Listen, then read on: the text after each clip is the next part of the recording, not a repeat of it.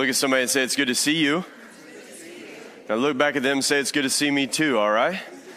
Hey, we're so glad that you're here. My name's Sam. I have the great privilege of being the lead pastor here at Crossroads Church. And what that means is every single week I try to tell the greatest story ever told. Now, not because I'm some great communicator or it's even my story, but I believe this story is a story about Jesus, and Jesus is the greatest person to ever walk the face of the planet.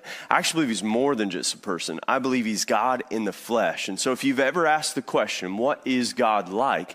You don't have to look any further than the person of Jesus. And we believe believe the Bible is this story about Jesus. We say this around here. We say it's all about Jesus. We wrote it on the wall if you need some help.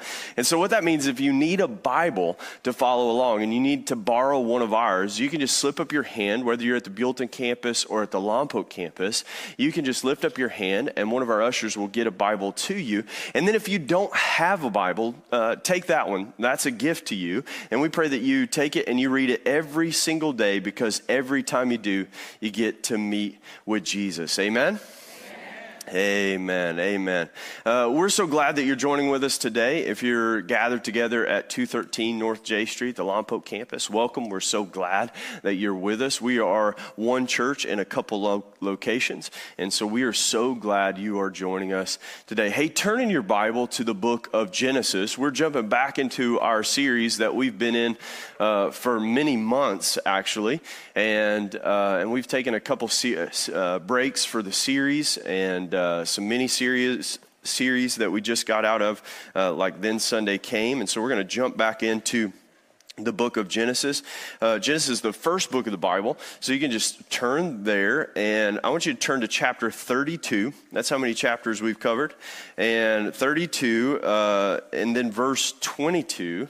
I'm going to read a passage. I'm going to catch some of us up very quickly in where we are and then uh, we are going to talk about the implications of that text and ultimately how this is good news from the start. Amen? So, Genesis chapter 32, verse 22, and you can say amen when you're there it says this The same night he arose and he took his two wives, his two female servants, and his 11 children, and crossed the ford of Jabbok, uh, and took them and sent them across the stream, and everything else that he had. And Jacob was left alone. And a man wrestled with him until the breaking of the day. When the man saw that he did not prevail against Jacob, he touched his hip socket and Jacob's hip was put out of joint as he wrestled with him. Then he said, Let me go, for the day has broken. But Jacob said, I will not let you go unless you bless me. And he said to him, What is your name? And he said, Jacob. Then he said, Your name shall no longer be called Jacob, but Israel, for you have striven or wrestled with God and with men and have prevailed. Then Jacob asked him, Please tell me your name. But he said, Why is it that you ask my name? And there he blessed him. So Jacob called the name of the place Peniel, saying, For I have seen God face to face, yet my life has been delivered the sun arose uh, upon him, and he passed over uh, Penuel, limping because of his hip. Therefore, to this day, the people of Israel do not eat the sinew of the thigh that is in the hip socket, because he touched the hip of Jacob on the sinew of the thigh. Will you pray with me? Gracious Heavenly Father, we love you. We thank you for who you are and who you are to us. We ask for your grace today that you help us in all things for your glory and the good of this valley. And everyone said, Amen. How many of you uh, pride yourself on being a creature of habit? How many of you got, uh, like, you got some routines, right? Uh, uh some of us have some routines, and uh, how many of you get a little disgruntled when your routine doesn't go, come on, just own it, right? Like some of uh, uh mine has to do like I, am I have a, pretty particular uh, appetite. Uh, people would call me extremely picky, and uh, and I'm so picky that now it has become uh, a. a um, kind of a claim to fame, if you will. Everyone, pro- probably like many of you have been around the church for some time, like you already knew this. And, and if you have dinner with me or you have a barbecue, like it becomes an ongoing joke. Everyone seems to know what I eat. The other night I was at a wedding and one of the ladies who was catering the wedding used to work at a restaurant here in town. And very quickly she came up to the table. I didn't even recognize her. And she's like, well, I'm not going to put the salad in front of Sam because I know he will not eat it. And it was like, she just knows, right?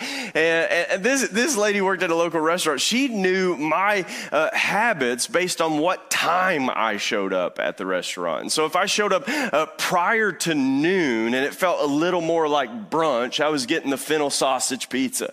All right, and and, and if we were, we had just tipped over, I mean, if it's eleven forty eight and I walk in the door, she looks at the clock and she's just ringing up fennel sausage pizza. And then if it had just ticked just over to 1201. She knows I'm eating the skirt steak pizza, right? Uh, it's lunchtime now, right? Like it's not brunch, right? Like like I'm tipping over into so much so that like my habits now I'm now known for them.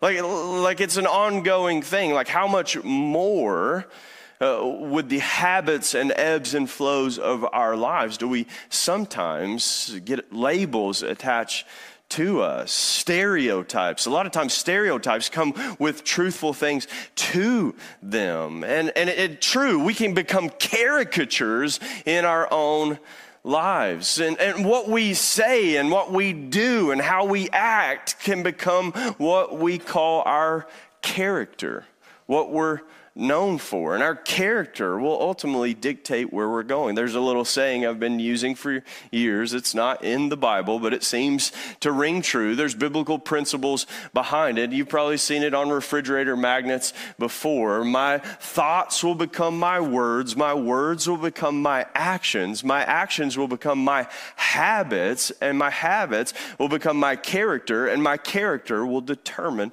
my destiny. Are you with me? You've memorized that already, amen? Are you ready? Let, us say it all together. My thoughts will become my words. My words will become my actions. My actions, my habits. And my habits, my character. And my character will determine my destiny. My, what I think, what I think about my life, what I think about each other, what, what begins to, to, to kind of float around in my mind in the ethereal all of a sudden becomes tangible because what I I think about, and that's what I begin to, I begin to speak. And, and words are powerful. It's not even a, a matter of, of some kind of magical voodoo of saying things. It's that my, my thoughts and my words will begin to determine the trajectory of my life. I will manifest, I will become a self fulfilling prophecy more often than not, and it will all start in my mind. What I think very much matters. Jesus, uh, or the scriptures say this guard your heart because out of it flows the issues of life. Now, the ancient Hebrews didn't, uh, when they used the word heart, it wasn't like the heart beating in your chest. Uh, although there are scientists and, and, and, and, some people who suggest that the heart has a brain, or in other words, the heart has a nervous system to it, that, that, that even our heart can determine certain things in our body, not just to keep us alive. But the ancient Hebrews would talk about the heart, the issues of the heart, and guarding our heart, for out of it flows everything that is my life. Jesus says it this way out of the abundance of the heart, the mouth will speak. And ultimately, my speech and what I say is oftentimes tied to what I believe more often than not. And that's why we have to be careful. We have to be careful with, with, with, with, with word salad. We got to be careful with word vomit, if you will. Come on, somebody. Let's just be honest to be careful that our tongue does not outrun our brain. And that's true of many of us. Come on, somebody. I speak for a living. Sometimes I'm like, let me take that one back, right? And, and, and yet, James, the half brother of Jesus, says that be careful with the tongue because it can set the world ablaze. Now, how did 2,000 years ago, would the Bible know that many of our issues today, many of the things that happen around the world, revolve around speech and information and misinformation and disinformation and who said this and who says that and who's lying one day and who's a conspiracy uh, truth teller?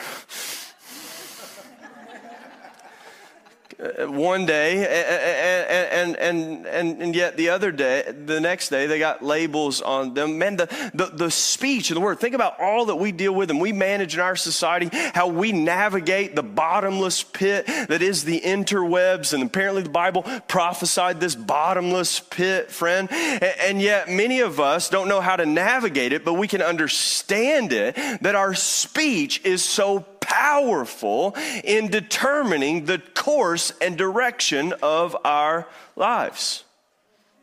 Three of you think that. I thought I built a much better case than that.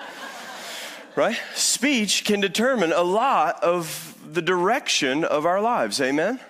So that means it starts with what I think how I perceive, how I relate. That's why the word repentance is so powerful in the New Testament.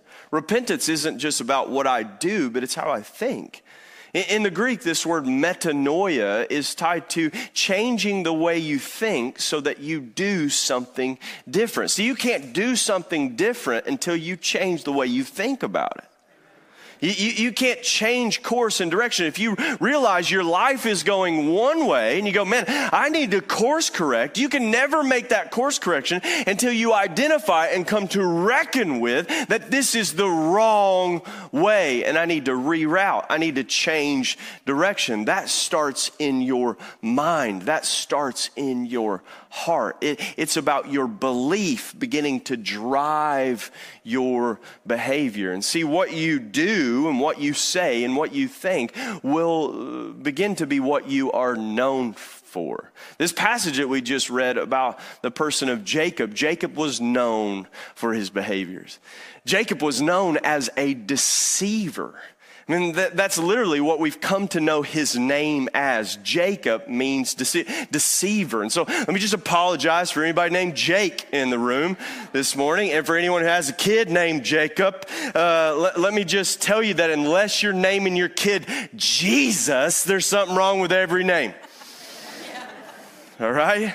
And, and, and see, sometimes, like, I, I know that we think uh, in ways when we hear biblical names, some of us have to navigate that. I had people warning me not to name my son Canaan because of stuff in the Bible. And, and yet I, I, felt like I'd moved to Canaan land on the central coast. Come on, somebody. I, I believed I was in the promised land. That's why we named our kid Canaan when we got here. And so, uh, so let me just put your mind at ease when we talk about these names. It's because that the story has now dictated. It's what they've been known for, and then and then passed down a lineage. Uh, oftentimes, we name our children after their fathers and their forefathers because there was something we valued about them, and sometimes that name becomes a synonymous with a behavior. And, and so let, let me just put your mind at ease. No matter, it, you didn't get to choose your name, and we're going to talk a little bit about that. But Jacob could choose his behavior. And because of his behavior, he, he was, became known as a deceiver. See where we're at? Every story starts with God.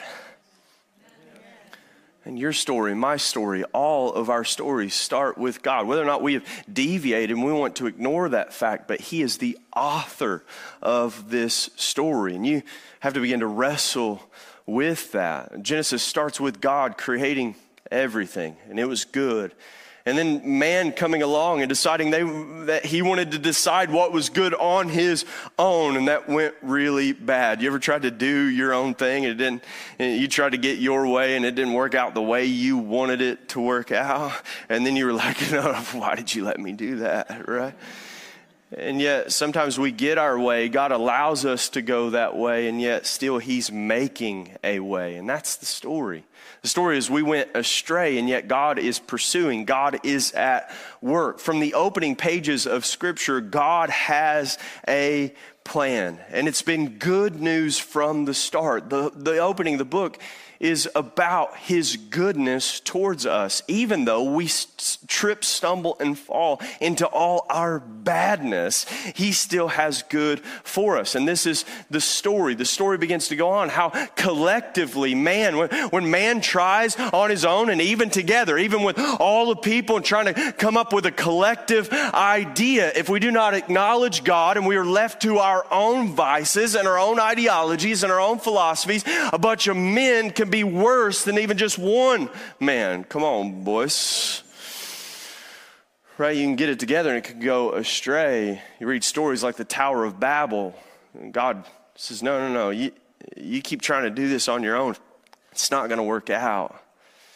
And your unity, what you think is unity, is causing destruction when you're not submitting to the transcendence that is God. And so the story goes on, and God makes a covenant. God makes a covenant with one man to ultimately show what all men would do. God picks one family out of the bunch and goes, let me, let me, let me show you, picks Abraham, and he says, I'm gonna bless your family. But when you stretch out the story, what you find is this whole story is about everybody else getting it wrong.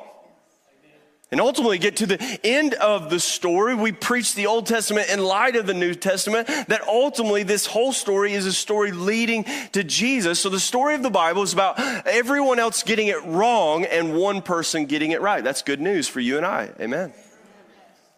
And so what we see are these stories that we can learn from. We can, we can peer into them and see how this story begins to add up. We can see that Jacob, as a young boy, his grandfather is Abraham. Abraham, Isaac, and Jacob.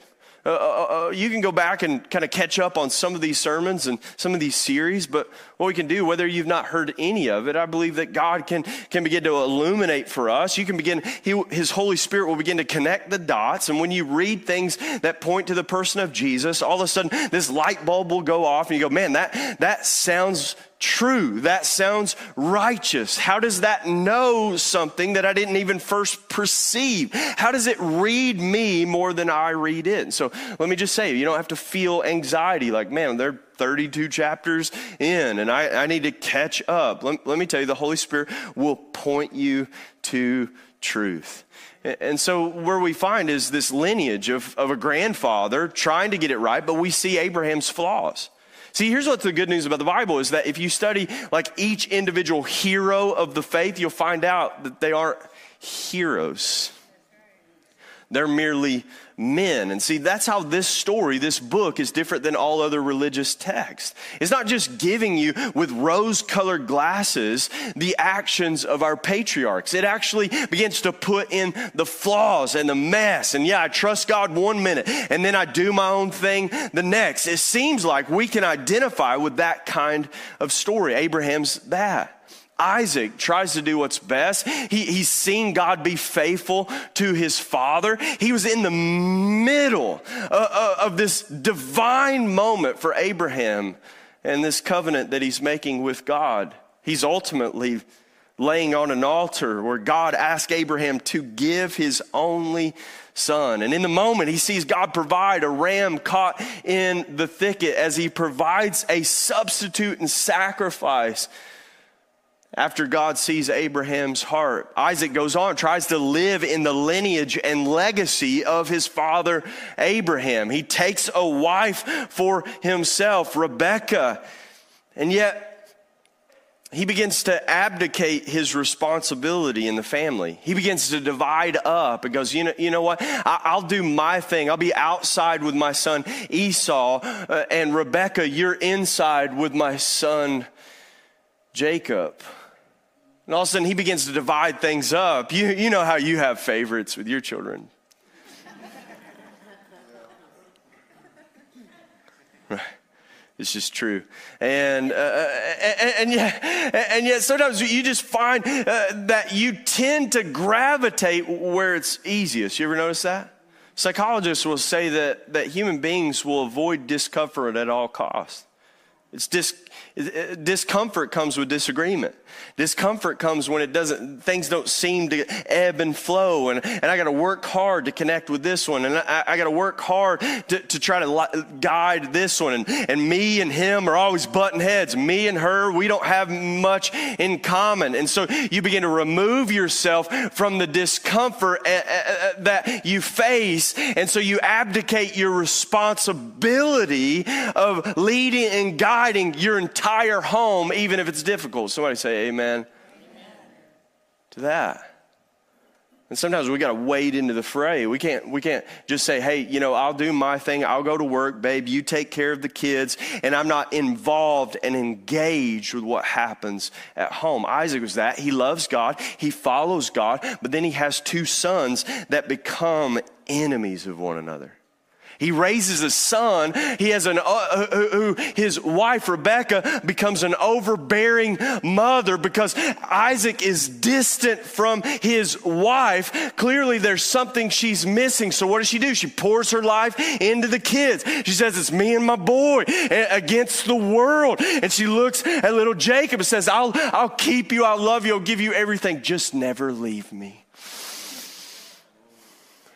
right? Jordan Peterson begins to talk about uh, this, and Carl Jung and Freud begins to talk about this. And what you'll find is uh, most Disney movies begin to make a caricature of this type of mother. So mothers Love God. Find your place and your value, not in what you do or who you raise, but in whom God has called you to be and the value He has ordained on you and the gift of children that He's given you. Amen? But here's the key to it you realize that they're God's children and not your children.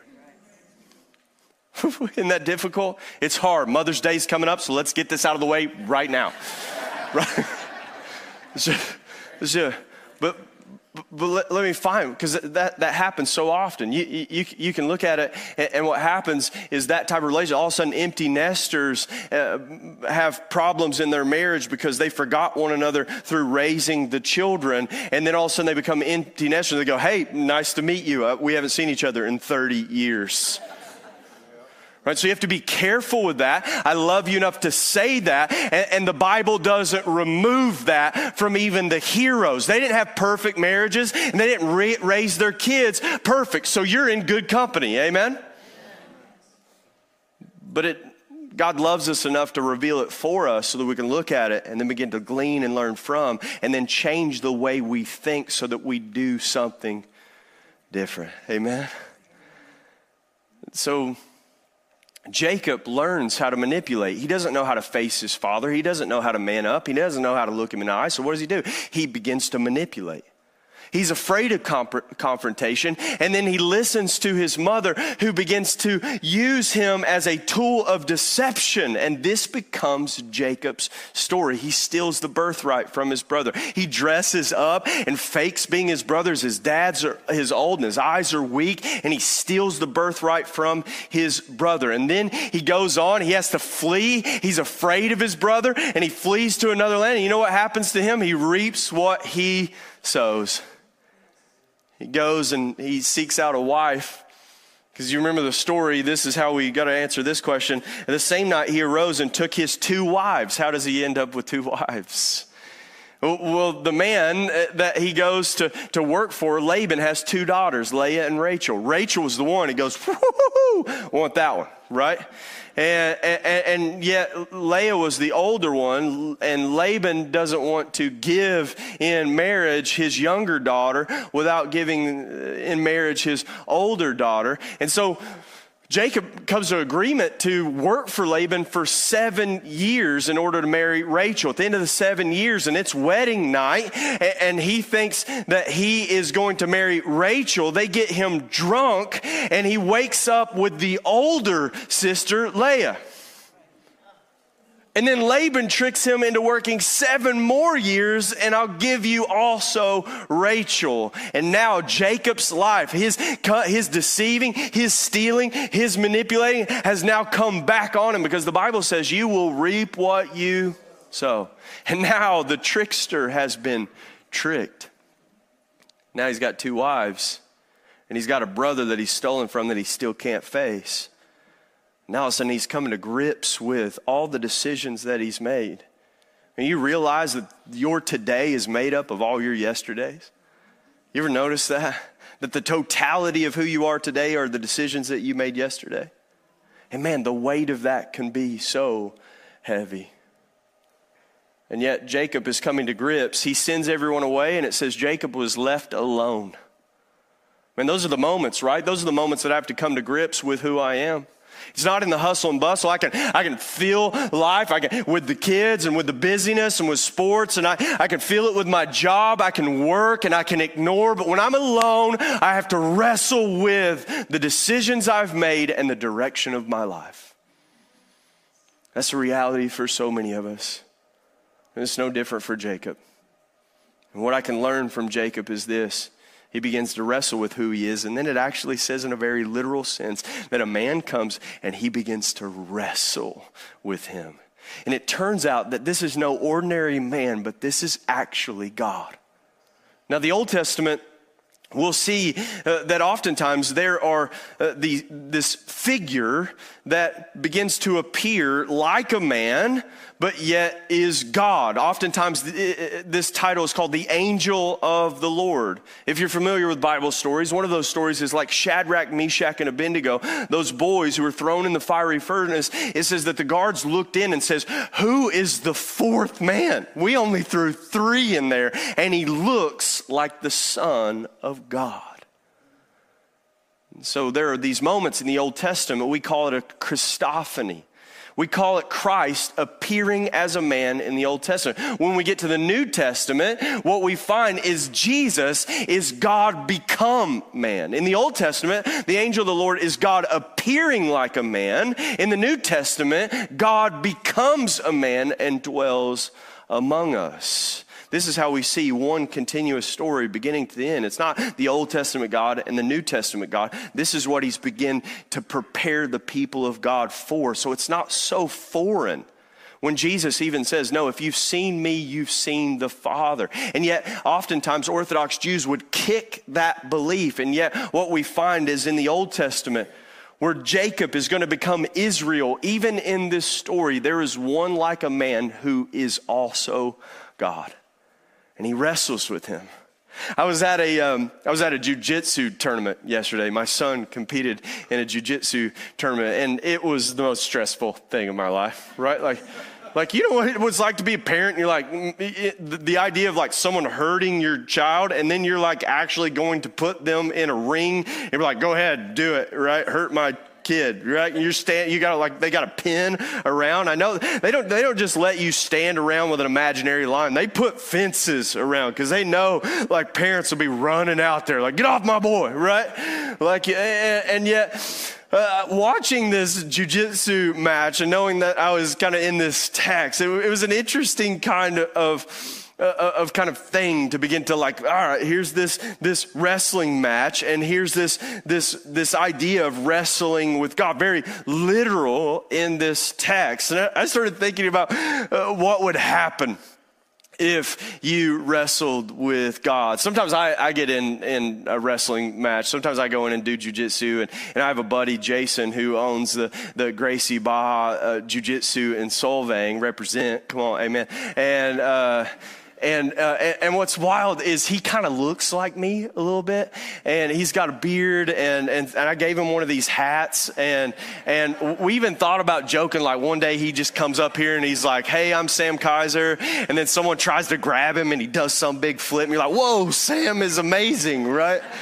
and and then we do some switch and uh, anyways uh, like th- th- so like he he's a black belt in jiu-jitsu and I am not and I'll go roll with him, roll with him. And, and, there'll be sometimes where I think I'm winning. Man, I got him like he's got me like in some arm bar here. And the other day he he got me with a fist choke to my neck. And let me tell you, when a grown man chokes you with his fist, it's uncomfortable, right?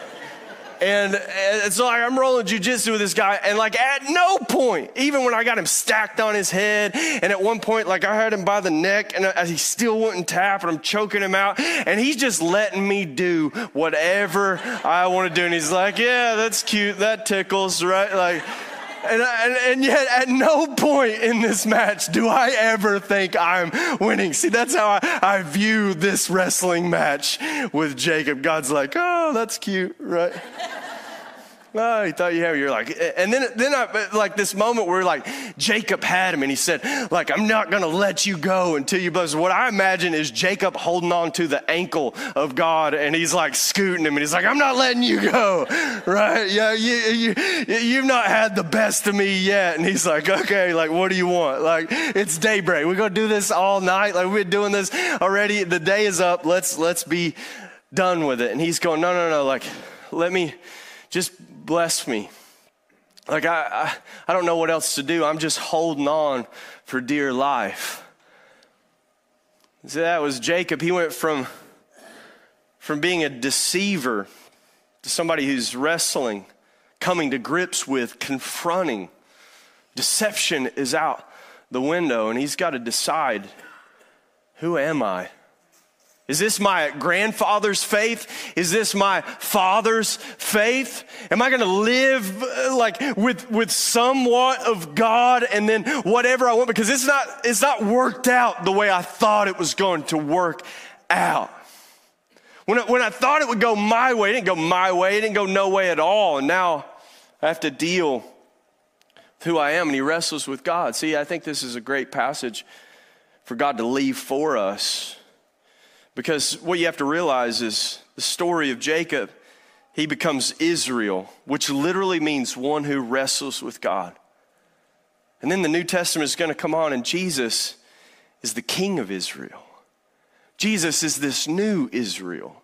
He's going to come through this family, this lineage. Jacob, Israel, is going to have 12 sons, and Judah is one of these sons, and Judah isn't the best son, and yet God's going to come through the lion of Judah. He's going to use messed up and the brothers who actually are part of selling their younger brother. Notice that, that oftentimes your decisions, your behavior, your thoughts, your words, your actions, your habits, your characters get passed down generation to generation.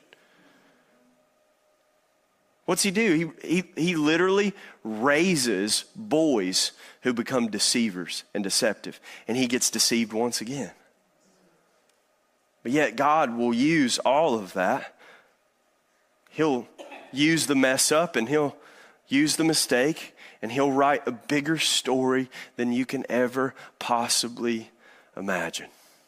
Yet Jesus is going to come through this same line, and our faith is found in Jesus. But the foundation of this faith in Jesus is a group of people who wrestle with God. And if, if you thought Christianity was just about you submitting and just saying, okay, fine, I'll have it your way, uh, rather than actually, God, I don't understand. And God, why? And God, could you? And man, I'm not letting go of your promise. I'm not letting go of that until you bless me. See, so if, so if you thought Christianity was about blind faith and you just checking off the box and you just following in line and becoming a cookie cutter Christian and, and being a card carrier and you got your, man, I, I, I, am a Christian and your WWJD bracelets, right? Which I, I think is the worst thing because it doesn't matter what Jesus would do. It matters what he actually did and you ought to just do that.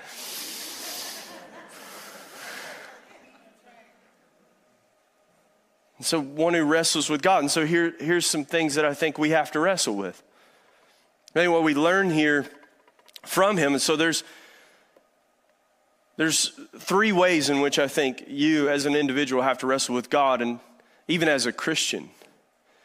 And, and so let, let me just say for the skeptic, let me say for someone who's, who's searching for God and wrestling with the existence of God, like, like you're in good company. Fight well but you're going to have to come to grips with how did I get here? What is my purpose? Where am I going?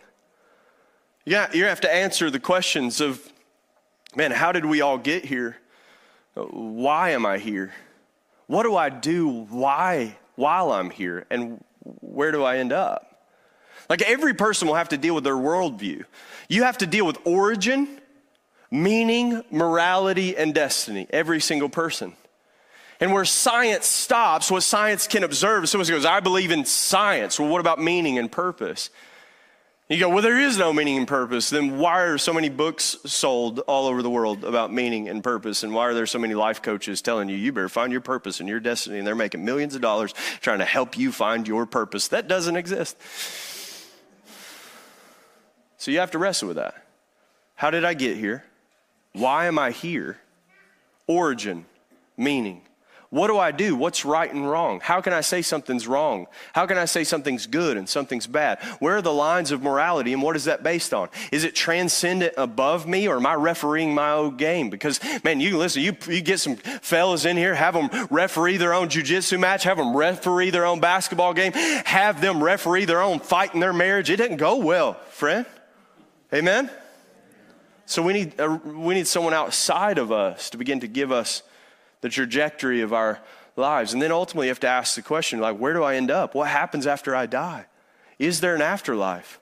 What is the purpose to life? You have to wrestle with it. So if you're, you're, you've been wrestling with God, man, let me tell you, this is a good place to wrestle with Him. We, we got some uh, tools and some, some help for you, but you're going to have to ask these questions and you're going to have to answer these questions. For those of you who've said, man, I, I, I trust God and I know Jesus is real.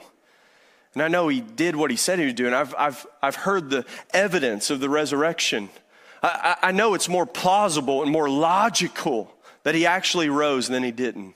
And there's strong, overwhelming evidence to suggest that case. If that's you and you said, I've put my trust in Jesus, you still have a fight on your hands.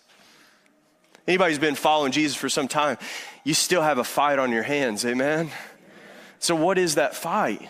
Well, I think there's a few things that you have to fight with as a believer. You have to wrestle with. You have to wrestle with your past. Is the first thing. You got to fight with your past. It, it was uh, a, a, few years back. I, I, I was at LAX, LAX um, airport. We were flying. It was like uh, my my second. Uh, oldest was maybe two, still in a stroller. And uh, then we had my oldest. We had like a double stroller. And God bless you. They don't make that. Maybe they do, but we never doing that, right? Uh, but we had the double stroller, and we're walking through LAX, and I and I passed by this gentleman who who looked like he had been through the ringer that night. But uh, something something like took my my gaze, and I was like, man, I think that's, and I go over to Sarah and I go, Sarah, I think that's Chris Stapleton. And she was like, What? And for those of you who don't know who Chris Stapleton is, shame on you. And I, I, I whipped, I was like, that's Chris Stapleton. She's like, I think it is. And we, we have to be those people, right? And, and, like, I mean, I'm from Eastern Kentucky. He's from Eastern Kentucky. Like, our high schools played each other in football, man. This is a small little area. And this is before he got as famous as he is now. It's before he sang the best national anthem in history at the Super Bowl. God bless. Anyways, and, uh, and yet before all that, uh, no one really knew who he was, but we knew who he was. And I whipped that double stroller around. And I, and I, and I, I wheeled over there and I said, Excuse me, but are you Chris Stapleton? He was like, Why, yes, I am. With a voice that sounds like an angel that smokes four packs a day, you know? Whoa. Why, yes, I am, right? And, I was like, man, oh, this is amazing. Uh, like, I can't believe we're meeting each other. Like, uh, I was like, oh, we gotta, we gotta be those people. And I was, and he's like, it's funny. We were just over here discussing your T-shirt. And I was like, well, that's, what, what do you mean you were talking about me while I was over there talking about you?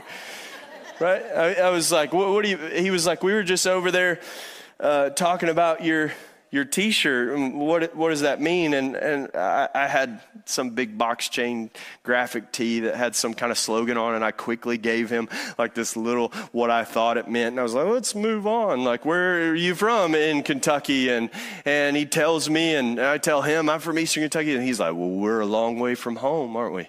And and, and we kind of took a picture and and i moved on and and uh, it was an amazing kind of moment. I love his music and but I, I, didn't realize that what would kind of like linger on about that story was not the fact that I met Chris Stapleton, but it's what I said to him very quickly about the t shirt I had on. See, I had a t shirt that said, Create the Past. And as a lyricist, a songwriter, he's probably looking in for inspiration like I am for sermons. And so when I walked by, my t-shirt that said create the past caught his eye as, I, as he, being Chris Stapleton, caught my eye. And he said, what does create the past mean? And I said, well, I think it means to redefine how you look at the past. And I quickly moved on and I was like, I never thought about it. Why did I wear this dumb t-shirt? And then I began to think about it more and more. And I think here's what you need to hear. See, the good news about Jesus helps us to create the past. It begins to redefine how we look at the past. See, you're going to have to wrestle with your past. But you need to wrestle with your past through the power of the gospel. See, the power of the gospel is Christ in our place. He came, He lived, He died. He said, It is finished. And He offers us a new life. And now I get to redefine my old one. See, because of Jesus, see, Jacob wrestled with God and he was afflicted. Jesus was not afflicted by God, but stricken by God. See, Jacob was afflicted and God blessed him. God blessed one. Jesus was stricken. And because Jesus was stricken by God, not a wrestling match, but war. A war for the justice and grace of God. See, why is that? Why is this wrestling match? Because God is good and sin is so wicked. And so when the Bible says that Jesus took on our sin and died in our place, the Bible says that he was stricken by God, not just afflicted, not just his hip was touched, but ultimately the cross is the example of the ultimate battle that human beings have with a holy God. And yet God stands in our place. Jesus allows himself to be stricken by God, and God not blesses just one, but because of Jesus, God blesses everyone. See, with Jacob, Jacob was looking out for himself. Jacob wanted the blessing from God for himself. But Jesus comes and lives and dies and fights the ultimate fight of good and evil and the cosmos, and not for himself, not for just the one, but for everyone who believes. For God sent his only Son that whosoever would believe, whoever, for everyone, an open invitation. See, Jesus is a better Israel. Jesus is a better Jacob. Jesus is a better one. And then what, is, what does God do with Jacob? God changes his name from Jacob to Israel. And with Jesus, what does God do? God doesn't even give his name to Jacob. And yet, God gives you his name through Jesus. God calls you his. God calls you beloved. God calls you saved and set apart. God calls you righteous because of Jesus. Jesus is a better Jacob. Jesus is stricken by God in order to bless everyone that you may come through him, that he fulfills the debt that we owe God. And yet it's a price we could not pay. And God says, I'll pay. When man could not pay, God becomes a man. Not God appears to be a man, God becomes a man through Jesus. And he takes on the wrath of God and fulfills it, dies in our place, And this was the plan good news from the start, fulfilling the prophecy in Genesis that said, One will come, the seed of a woman, and he will crush the head of the serpent. You will bruise his heel, but he will win ultimately in victory. So then, what does Jesus do? He gives you his name. That's why in the New Testament they begin to call followers of Jesus Christians or little Christ. He doesn't give Jacob his name, but he gives you his name. You get to wear his name. You get to, you, you, get to, to wear his righteousness. The great theologian said it this way it's the great exchange. God takes our bad and exchanges it for his good. It's double imputation. We imputed to him our sinfulness, and he imputed to us his righteousness. Now you get to stand boldly before the throne room of grace. I get to look back at who I was in light of who I am. Here's how I redefine the past. Here's how the gospel begins to wrestle, help me wrestle with the past. See, the past is something that begins to define me. But see, here's the reality is here's the reality. I think we're losing power. The reality is this is that oftentimes the past is the thing that defines us. And yet, God is calling us to see His life, His past as what defines us. See, I'm not defined by what I've done, but I'm defined by what He's done. Now, all of a sudden, everything behind me looks different. I get to recreate how I see the past. I'll finish with this. See, sometimes what happens is this. Sometimes our past and who we are today because of what happened in the past oftentimes is attached to somebody else. You ever notice that? You ever notice that your name often has a name, your past often has a name attached to it? See, what the gospel is helping us do is attach his name to it. See, the gospel is that I am forgiven because of what he's done, not because of what I've done. Now, what that does is it helps me look back and see the people in my past different. It gets to, I, I get to, I get to see through the lens of the gospel. Why? Because now I'm seen in the lens of the gospel. And this is the power of God unto salvation, which is I have received grace, therefore I can extend grace. I can extend grace to myself in the past. I can extend grace to those who have hurt me in the past. all of a sudden I can, I can relook and I can go back and, and I can see and I can go, you know what? They didn't know what they were doing. Jesus on the cross says, Forgive them, for they do not know what they are doing. I can look back and go, Man,